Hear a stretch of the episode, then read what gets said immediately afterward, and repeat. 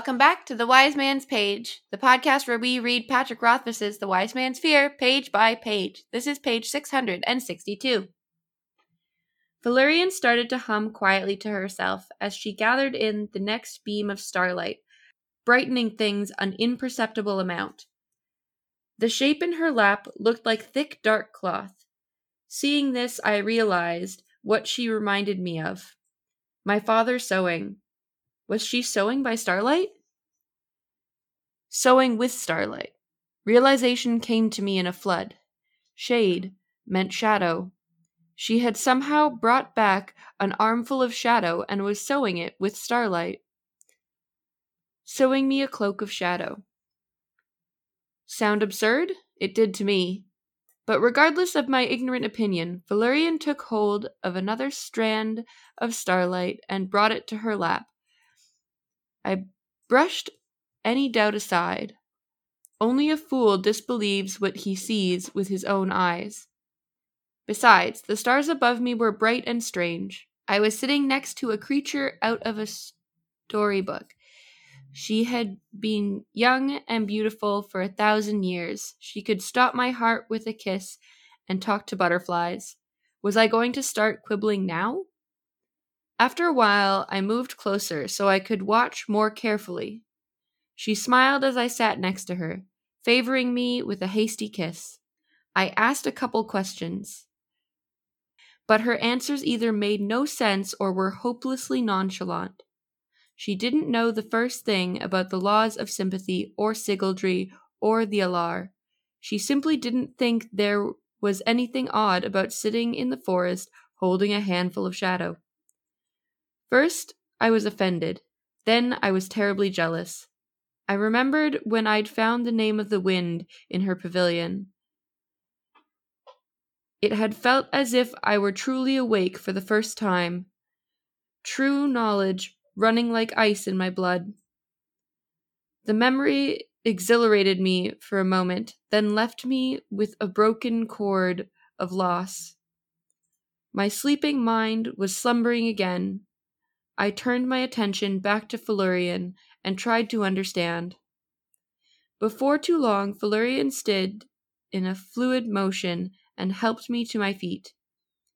She hummed happily and took my arm as we strolled back the way we had come, chatting of little things.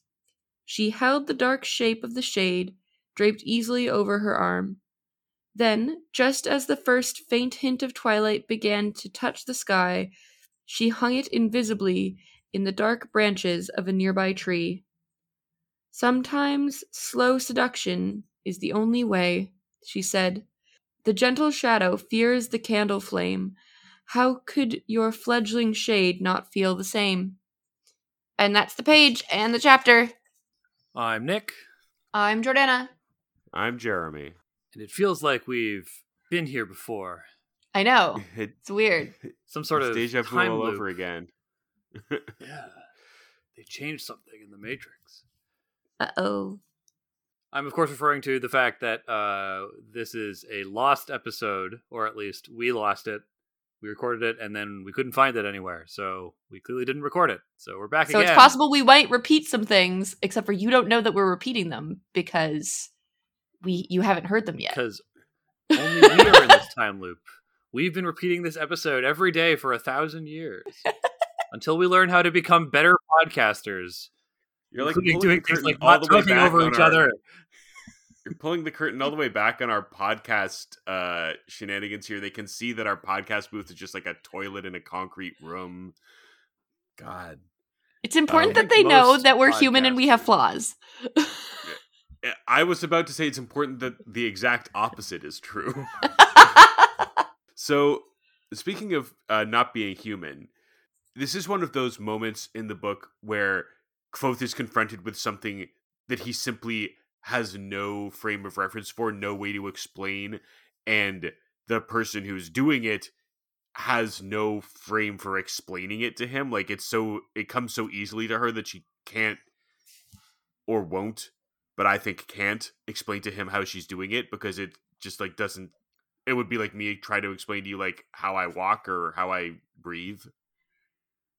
And I think it's very telling Kvothe's reaction because he goes from offended to jealous. Like his only two, like he never really accepts it, right? He never goes, okay, this is something I cannot understand. His reactions are like deep effrontery. Here's something I can't understand. That's that's offensive to me. Yeah. yeah. Which is like relatable. I mean, uh, not in a good way, but yeah. yeah, and I think that we should take that into the calculus of Kvothe's character going forward. I think you know, I I have agreed to ease off my my harsh reading of Kvothe, but I do think that this is you know not a positive characteristic and perhaps stands to cause some uh, damage if he can't overcome this. Or maybe this is one of the things he has to learn in order to succeed ultimately and to you know become Kote. Maybe this is part of his tragic flaw is that rather than accepting there's some things he cannot know, he decides to take it as a as an insult and a challenge.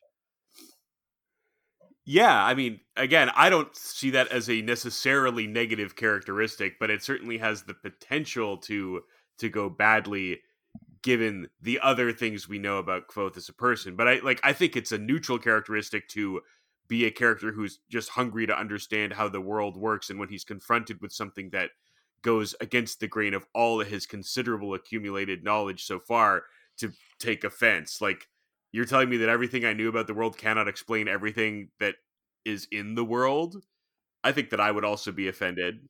I take exception because I think it would be a very neutral stance to uh, to want to learn many things, but when confronted with something that you cannot learn or cannot be explained to you, to kind of like accept it and move on and internalize that as wisdom.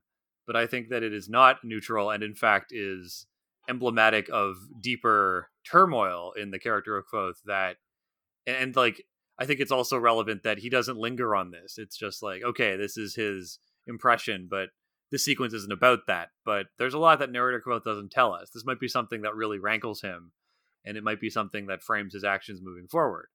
But I, I don't take it as like relatable or as neutral. I see this as like a rather dark and menacing character beat for Kvothe. I think it can be both. I mean, I know that's like yeah, that's like my line on. Yeah, I know. I, yeah, yeah, yeah, yeah, yeah. But okay, I, think. I'm, I feel like I've been here before. I feel like I've heard this this exact conversation before. it's possible that it's like that because this happens every time. But I think okay. So Jeremy's on the side of like like it's relatable and you're on the side of like no it's evil and sinister and it's like maybe it's relatable because somehow some way we're all a little evil and sinister like we all kind of have a dark side and i think that it's fair to say that so does Kvothe I really do want to push back against the idea that it's somehow evil and sinister to believe that there's nothing in the world that you can't explain and can't understand. I mean, I believe that about the real world, but I think that in a world where there's magic, ah, okay, maybe I'm I'm I'm maybe it's a false equivalence because maybe Kvothe sees it all as science rather than magic. Although I do wish this goes back to like me being frustrated at him to refuse to learn Elodin's lesson. Is like if he could, you know, I, I, with the distance of a reader, I understand that if he could take the philosophical view and understand that there is wisdom and power in accepting that you cannot understand everything. Uh, you know, and that's also how he's able to name. And on this page, he talks about being frustrated at losing the you know at, at being immersed briefly in the naming state avatar state and then uh removing being removed from it. Like i i feel like the true path to wisdom here is in, in the acceptance and in the acceptance of not being able to understand everything there comes the mastery that Kvothe is after. And so it's a little frustrating for me because i'm like if only you would get it Kvothe you would succeed more in this version of the story I've imagined in my head. And I want to be clear that I don't disagree with you on that point, but he wouldn't be Kvothe if that was his attitude. All right, that, that's fair. Uh, let me be clear. He's a teenage boy who's really uh, smart. Not be and, Kvothe if he is. That was his attitude. Right, like it would be inconsistent in his character if that's the attitude he took here. Which master would Obama play? I think he'd be like somewhere between Kilvin and someone else. Oh, oh no, he's uh he's uh the chancellor. Oh yeah, he's he's just a rules yeah. lawyer. He like you know he might he might be a like relatively pleasant person, but he just loves rules and procedure. That's reasonable. Okay, wait, we're off the page. Back to the page. I have things. Um, I have a small thing and then a big thing. So the small thing is on the page when uh, he notes that like after a while he moved closer and then Felurian gave him like a little kiss while she's working and that's just very sweet and lovely and I like it a lot and it gives me the warm fuzzies and I just felt like stating that. Um yeah, it feels very like domestic. I you know, one can You like, say I that like done that it's a bad thing. no, I don't. I don't say it like it's a bad thing. okay. I think it's like sweetly domestic because I like I do that with my partner all the time. Like when one of us is like working on something, you know, I think the difference being like when my partner is like writing or whatever, you know, I might just walk by and give her a, a kiss, but Kvothe is gonna is gonna start pestering uh pestering her and she's like, shoo, shoo, I'm busy. Yeah. Yeah, I think the last time we recorded this episode, you were talking about how this reminded you of like, you're sweet, but leave me alone. Like, I'm busy now. Yeah, exactly. It's very uh feels like work from home. Cuz I feel like this happens to me all the time when I'm working from home. Felurian is the queen Yeah. of work from home. Okay, so that was the one thing. And then the other thing is the thing at the end of the page where she's hanging the shade in the tree and that's like curing leather. Yeah. Yeah, we talked about this in the previous iteration of this time loop that this you sort of like have to cure the shade in dim light because otherwise it still remembers that it's shadow and it will disappear if it goes into light too soon. So it has to like the gentle shadow fears the candle flame. It needs some time to to acclimate, and this reminds us of the process of curing leather. and it does add this magical process a veneer of verisimilitude in that it, obviously we don't really understand the process that Felurian is is using but using this kind of analogy of of like you know curing a piece of hide or whatever it becomes a little bit more relatable like we can see the shape of what she's doing if not the nature of And it and the the mundane action, the mundane familiarity of Mhm. sewing that Kvothe recognizes from his time with Yeah. Troop.